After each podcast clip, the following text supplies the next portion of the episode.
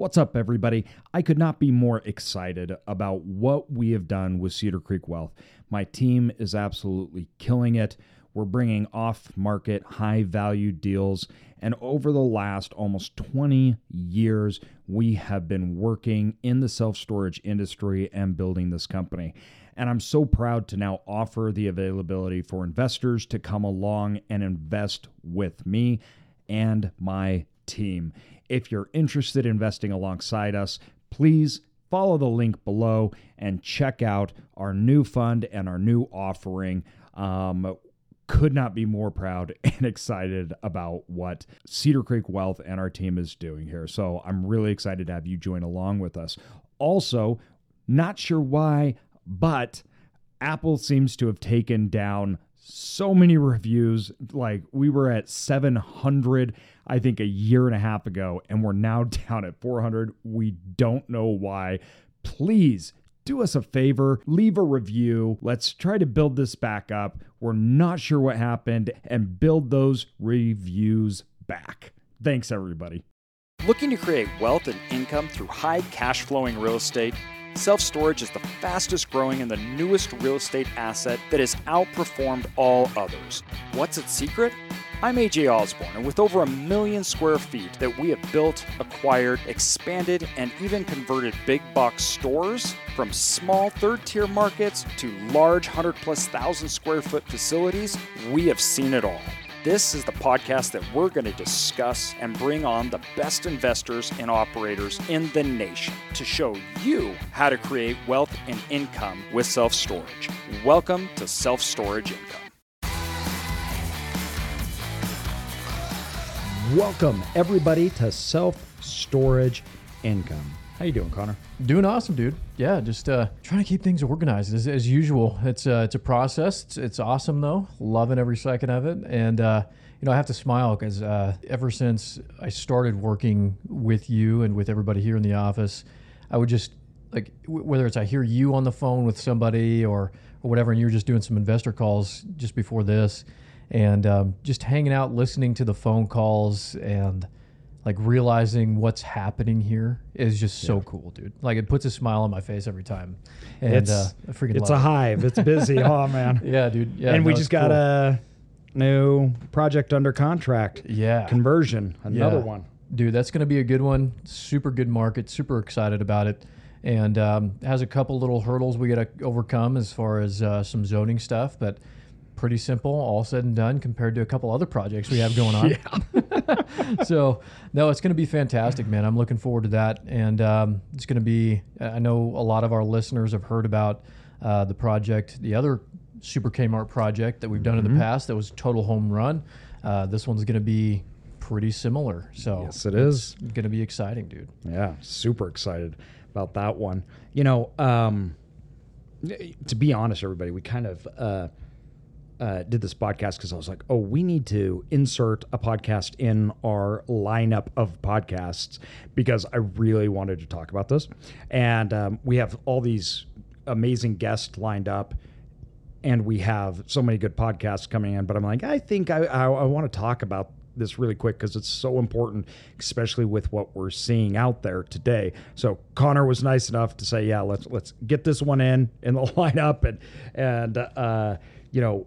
And, and really try to stay on top of some of these things because I think it's important. And I've noticed, like Connor's talking about, we're we've been so busy over the last oh geez, dude, I don't know, like three months. I mean, Yeah, it's two years. I don't yeah, know. two years. Yeah, yeah, something like that. Yeah, I don't remember, but uh, you know, we did a fund. We have so many deals coming in, um, and we are a conservative firm. And I think that when you look, when we're looking at deals and risk and how we analyze this, I didn't. I don't think I really understood how different we were until this year. Um, for sure. and I, and I think that's a, I, I think that can be a problem with me because I, I just like head down in our own thing, right? It's like we're just doing our thing, right? Right. And I'm like, wait, who's doing? Why are they doing that? And somebody's like, you know, and I and I'm not really aware of it. And It's interesting because there's been a few there's been a few instances of that where we have this idea this preconceived notion of how something should be. Yeah.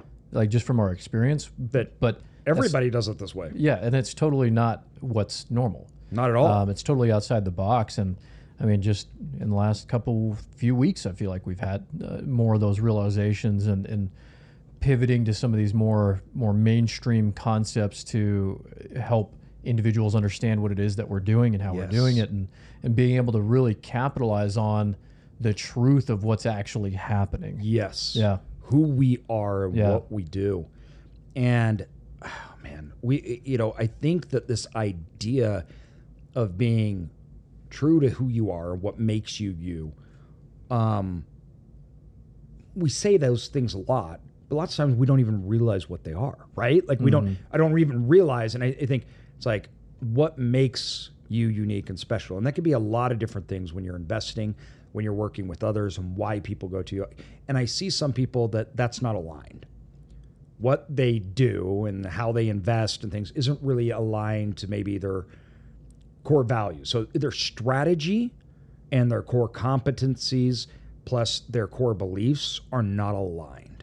Yeah, I think that's all over the place. And we're very much not like that. It's uh, and I think the reason is is because we, we our background where, where we all came from, and we didn't we didn't come from investment firms. We didn't you know we we got into the real estate game not coming from other real estate. It, we came from insurance, right? It was an all cash business and stuff. So we never had any exposure to private equity firms and real estate. That's not something I knew about, right? I didn't, do, I didn't do any of that. So when we started looking um, around and we started really analyzing, I think, other people, I it, it changed the way I understood things like risk and what we're doing. And I wanted to talk about it in this podcast so people can understand our methodology to risk that I don't think we've ever discussed before. And it's something that I hadn't thought about until I started seeing so many uh, private equity funds out there and me saying, that seems outrageously risky to me. Mm-hmm. And um, uh, uh, trying to explain why to other people, right? And realizing, oh, I've never even communicated some of these things, even though I inherently knew it. Uh, but you know, we're head down and doing our thing. Yeah, it's so just normal, It's just normal, right? right? Like- just normal. So I want to walk people through, especially at this point in the market cycle, and that's why I think this is important. So at this point in the market cycle, everybody knows deals are crazy, right? And we know the future is very much unsure. And, and we're moving economically. We're transitioning from a COVID dumping money into the economy to trillions of dollars to something else. Okay. Um, that adjustment in the economy, how capital flows, what investors do, owners, right? This is all playing out before us, and no one's 100% sure. Uh, but we do know it will be different. And I definitely know it will not be like the prior three years. Um, and when we look in to this uncertainty, we see a lot of people flee to safety, right? And that safety is a, a good move. There's a reason people flee to it, right? Um, but what I realized was a lot of people were fleeing to something that they believed to be safe, I was gonna I was gonna say perceived perceived safety. safety, that I actually would consider super risky. Yeah. Um, so let me talk about how I view some of these risks, the major risks that I view, and how we do not, uh, how we, we, how we're structured so differently to avoid those. So, um, one of the biggest risks that I believe exists for investors is time. And time meaning the time frame in which something has to play out. Right? In the long run, it's a lot easier to uh, understand value. In the short run, value is a lot harder to really understand. Um, efficient market theory works in the long run, but it doesn't work at all in the short run. And when governments are so involved, in a way that they have been, that puts even more questions up to value, right? And how value's obtained and what it'll be. Now, because of this, uh, most funds and investments and everything, and I need to preface this this is not wrong. It's just not who we are. And I'm trying to explain why. Our strategy, what we do here, right? The other strategies that I'm saying, it's not wrong. It is how 90% of everybody does it. So it's not it's not wrong. Um, it's just different. And when we look at what I'm talking about is that there are uh, uh, uh I call it event based investing. Um, and what that is, is that they're investing and the investment strategy is predicated on uh, an event, meaning a sell of the asset, right? Or it may be something else has to happen for that to work out. Um, I very much dislike event based investing. That is, to me, gambling. Now, that doesn't mean it is for everybody else. That doesn't mean, but I am probably way more conservative than than I should be. Um, maybe I was too scarred by 2008 and the Great Recession that we went through. I've never lost a property, never went bankrupt, um, and I definitely want to keep it that way. And I went through that owning assets and working with companies and seeing some of the strategies and some of the reasons people failed. And it was surprising to me how many people failed that the business didn't fail the asset didn't fail, but they still went bankrupt. Most people don't get that at all. No, it doesn't matter. The asset's not bad, but it doesn't mean that you can't lose it. So when you're dealing in real estate, we're dealing with things like leverage. You're dealing with third parties like banks. After the Great Recession happened, there was a fundamental reshaping of how the world viewed value.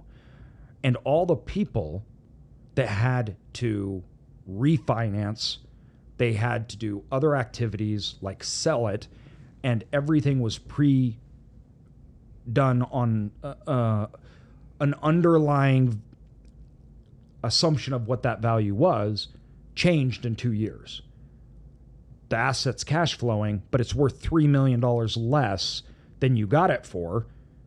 You don't have equity, it's underwater, mm-hmm.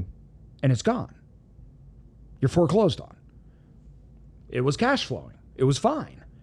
But when they needed to get equity, the change in value made them go bankrupt.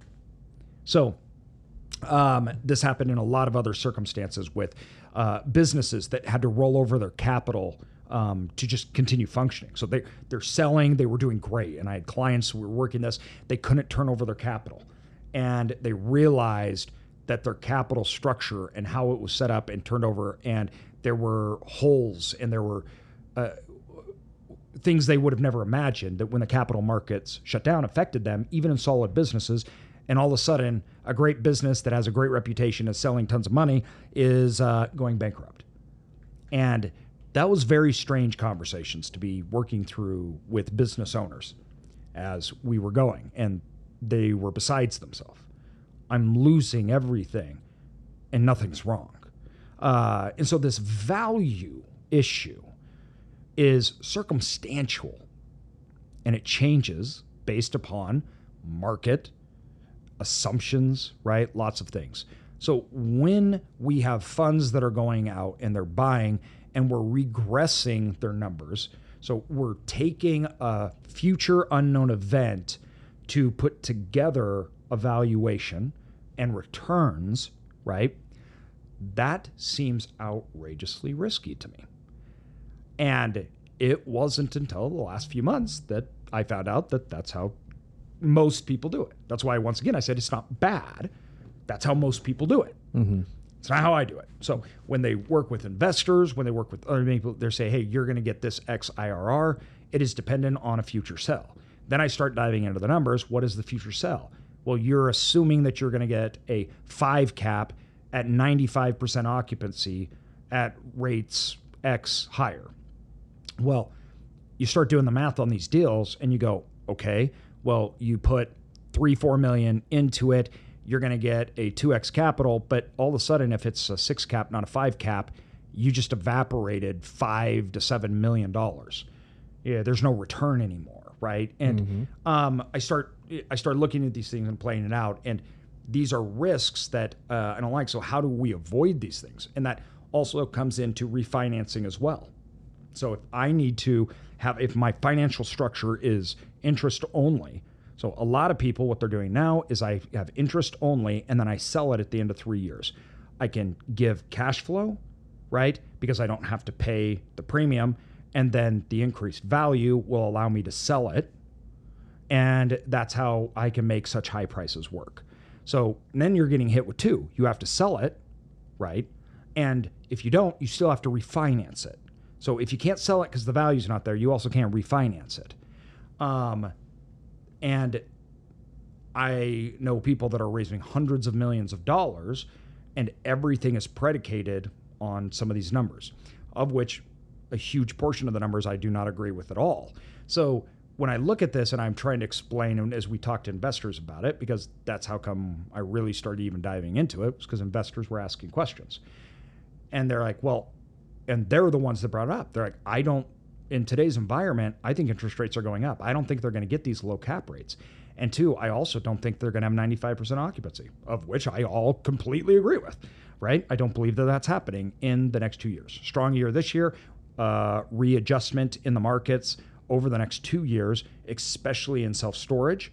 Um, and we saw more deals than last month fall out than we've ever seen before in, geez, in, in our entire career in this industry it showed all of a sudden interest rates changed.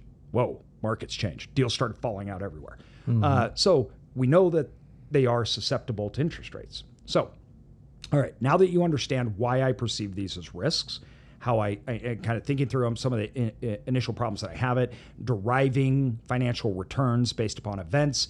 Um, let me explain how we do it and how I try to avoid risk in that way. Let me reiterate it is not wrong in any way, shape, or form what they're doing. And by the way, if you are doing this this way for the last 10 years, that is just played out time and time and time and time and time again. And you've made tons of money for you, your investors, right? I'm not bashing on anybody. I'm not saying that this is wrong. It's just not how I invest and it's and I am maybe too conservative. I fully admit that. So we get started, it was all on our cash. Because it was all based upon our cash flows, we were our just me and my dad's cash. It was very we couldn't lose a deal. We had no outside investors, anything else like that.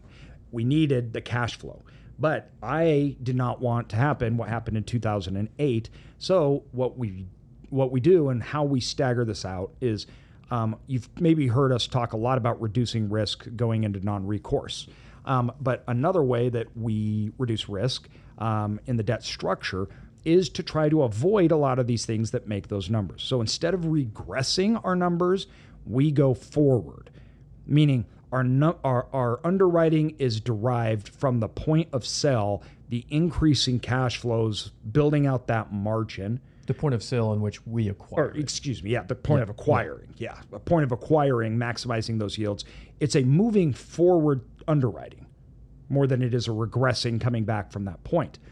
Now, we do include a refinance in it. We don't have to do the refinance though. So, how it looks is we move into perm loan and we want 10 years. I don't want any refinance triggers that have to happen prior to that time. And also, I don't want to, I don't incorporate at all a sell, none. So, none of the finances are based upon a sell of the asset and none of those um, financials uh, have to have a point within that 10 years that something has to happen. What that means is that as an operator, we can work within economic cycles and maximize the time. We stagger out our loan periods. So we don't have all our loans coming due in a two year period, right? So loans get staggered out over a long time frame. The individual loans are super long with fixed financing over that time frame, the numbers that we're compiling to get our returns are not predicated on those events, right? Refinancing it makes us pull out equity, which we want to do. We plan on doing it, gets us great returns. Even if we don't, though, refinance, we're still getting our payback in like seven years, and we're still outperforming stock markets and everything else. And we don't have a time frame where interest only runs out, premium kicks in, and if we didn't increase that uh, revenue right, and all of a sudden the premium kicks in, we got problems, right?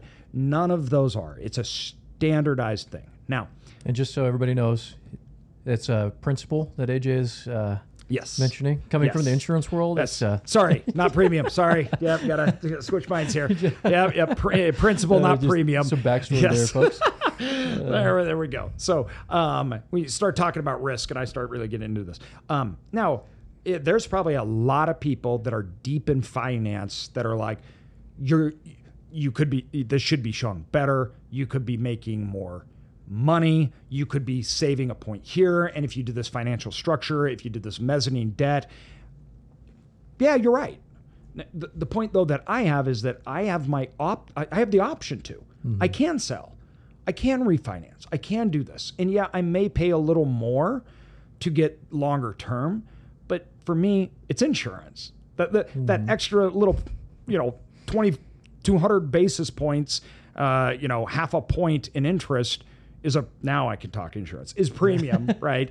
Uh, and the premium that I'm buying, uh, that I'm paying for, those premium dollars are paying for time. That's what I'm getting for it. And to me, time is the biggest risk. So I'm happy to pay a tiny, insignificant amount in my deals. This is another problem I have with it. If interest only is a deal breaker, why are you doing the deal? like, i- if a half a point is going to kill the deal, I don't want to touch it. Once again, I'm very conservative. Um, so, what I want to do though is talk to people and talk about ways to reduce risks in unknown environments that we've never talked about or done. So, how am I? Why am I comfortable buying? I'm buying cash flowing assets that if in the next three years performance goes down, it doesn't matter. We're going to get through it right? Uh, We'll, we'll, go through it. We went through it last time in 2008. We'll go through it, and then we'll we'll refinance if we have this huge sale or whatnot. We, we can take those opportunities as they come, but we'll focus on fundamentals, maximizing revenue, improving operations, and getting our return through that that that cash flow, right? And And we'll have the cash on hand at that point in time to be able to capitalize on the opportunity of acquiring more assets yes, when that correction does happen. when that correction does happen. Exactly. That's what we did last time as well. so um, it, it's it's not for everybody. And the big problem I think with this is is if I'm a new fund out there and I'm trying to grow to a billion dollars, the way that we do it is very hard. I have to get off market deals. We have to get premium assets that have high, high returns.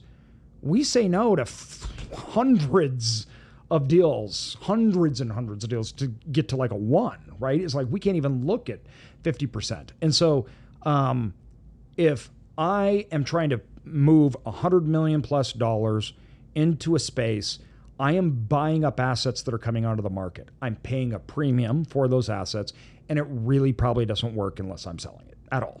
And I haven't seen any fund of late that I've been like, yeah, you're going to allocate 100 plus million dollars in six months, and you can do that not having an exit at a really low cap rate because it, it doesn't work, right? So the downsides are that, yeah, you're gonna. It's not going to be as you now. Once again, my way though, we're gonna we'll hit a billion dollars in two years. Like we will. If you, I mean, take a two hundred dollars a square foot, which we've had offered for our portfolio alone, at two point five million square feet. What is that? I don't even know. Here, look at cash flow. Don't look at this. So it's two five million, and that's two hundred bucks. Yeah, that's half a million dollars. So I guess I could have done that in my head. That was I didn't need to pull out a calculator for that. But um, I just sat here and let you do it too. That, I'm I'm partly to blame. hey, yeah, you know what? It's okay. We're, we're thinking through this stuff, guys. Uh, So- we'll get it figured out. Um, you know, we're, we're not worried about it. What I and I know that I'll get there. And so, what I'm more worried about is getting a bad deal or doing a bad deal. The reason I wanted to talk about this on this podcast is because I'm hearing constantly people really nervous about where the state of the economy is. They don't understand how I'm doing deals and what happens if something goes wrong. Well, we're constructing our deal in a way that things can go wrong. I don't like, and I talk about this a lot. My margin of stupidity, everybody. If the deal has to be perfect, if I have to be perfect, I don't want to do it. Mm-hmm. Right? I, I, I don't. I, I don't. I don't want for my investors to have to trust me that I'm going to sell an asset at some super high price in four years that I don't know. I'm making up on a spreadsheet. Right? I don't It's a know. big risk, man, and And- and, and it's such an industry-wide practice that, I mean, if you are new to funds and coming into this space, that would seem like, oh well, that's just what everybody does. Um, but like you said, I mean, it's it's all relative and dynamic to what is actually occurring in these markets and at that point in time in the industry in the cycle. Um, and AJ, too, so much of what you're talking about here fits into our strategy of focusing on the micro and focusing on what we can control uh, versus focusing on, I mean, everything you're talking about has to do with a macro level, zero control aspect of investing. You're talking interest rates, you're talking cap rates, you're talking things that you have absolutely no control over, and you're underwriting for those things with those things as if you you're you're banking on those things of, of actually happening, and and uh, it's uh, it's definitely worth mentioning. And I, well, and I think too, you, you bring up a good point because um, another concern that I've had is that most of all the private equity f- firms that are starting out and coming out, they have only ever existed in an environment where cap rates were going lower and lower and lower, revenues were going up, occupants were rising. Um, a huge portion of the money flowing into storage that in the last three years has been astronomical have never been in this industry in an environment when that wasn't taking place. And I think that there's a lot of assumptions out there that people are making that aren't in line with reality. I, and I believe that. And um, when we do our assumptions in our models, because everyone has to make assumptions, uh, I realize that my assumptions may be flawed. So, in order to protect myself against it, that's why we do certain things that we do, right? That's why I want time. That's why I want trigger points because um, I don't believe that I'm going to be able to do this. Is why we have to buy things off market. That's why we only measure on the spread of existing. It's like let's measure and find the value that I can see today because tomorrow I don't necessarily know. So let's just measure on today. If it works, great. So if mm-hmm. if it works and it's a great deal today, it's going to be amazing in two years, right? So it's Yeah. incredible home run. But let's really just focus and make sure because that way too, all those improvements, that increase in cash flow and everything that I can get immediately, when hard times come, that revenue can come off. We can go down because we built it up, right? So we have more revenue than when we started. If there's a contraction, it can come down and we're okay. Um, so I I hope that I hope that everybody thinks about when the risk in an asset, when you take time out over a much longer time, that risk of a solid cash flowing asset that is diversified rents in a, a market that has high demand, the risk of something goes wrong goes down substantially. When you're putting it in in shorter period of time frames, um, where certain things have to happen, your your your risk dramatically goes up. So if you're concerned about this, look at the financing structure, look at the market, right? Look at what's how what can you can change immediately within that asset. How can you improve it? Then from there, figure out if it works over a longer period, if you can hold it over a longer period of time. If you need to flip it, if you need it, there's nothing wrong with that, everybody. Go make some money. Get out there and get it, right? Do it. I'm totally all about it, 100%. Go flip those properties, do what you can, make some coin, right? But if, if things just turn on you, just don't be like, I can't believe this happened, right? I mean, that's just the name of the game. I get it. I play that. I'm an entrepreneur. I'm out doing sales, things like that. So it's uh, uh, think about this in dual. I just don't want people to think that there's just no way to control risk when uh, from unknowns when I there there is. You can't control everything, but it's they're not the same game, right? One is uh, uh, much more risky to me than not, but Yeah. uh, Well, been I- on my mind a lot lately. Yeah, no, and again, and it, it uh, stands to reason that um, you would perceive it as that because I, I agree. Um, uh, you've brought, so, brought up so many good points in regards to uh, the market, what we're seeing, and individuals not having been a part of any kind of downturn. It's only gone up and up and up. Um, dude, uh, I mean, hitting the nail on the head. And uh, it's definitely, definitely, again, worth a mention, worth people taking a step back and really looking at uh, whether you're a passive, active investor, whatever that is, and looking at your underwriting, look at these deals that are being brought to you, and really truly understanding okay, what exactly is going on here? Where's the value coming from? Where's the returns coming from? Um, and making sure because it's it's been interesting too to kind of see that dynamic with investors where it's been uh, been a lot of education, you know, which yes. is great, which is very cool. Yeah. Going in and being able to help educate um, and inform. But uh, no, so many good points, man. I love and, it. And, and you know, too, everybody, I think this is why we started out, because um, I hear a lot of people saying there's no deals out there. We can't find deals, right? And as we started this thing out, we are beyond far. This will be our biggest acquisition year yet. Um, we're not buying at ridiculous prices. We're finding incredible deals, value add opportunities, developments, conversions, um, and we can do it in a way that uh, even with a pullback, we're, we're okay. And I think that's the point. A lot of people assume that just because the market's at a point, it's too high, I can't be in. It's too low, nobody will give me money, right? And it, it, that's not how it works. You got to forget about that. You control the risk in ways that you can, you adapt to it, and you make deals that have meat on it. You put in the work, you go find them, you go get them done. So don't like just because prices are high doesn't mean there's there's not deals out there. And this is just we, we I, I don't know how many times we hear this, Connor. Like um, it's endless, right? And also people saying I don't the performance of storage will not continue like it has been. I agree 100%. percent mm-hmm. That doesn't mean I'm not going to make a ton of money. Right. That we're not going to find massive deals. That we are not going to explode with a, a growth. In fact, I, I think the opposite. If your strategy does depend on that, that makes me a little concerned.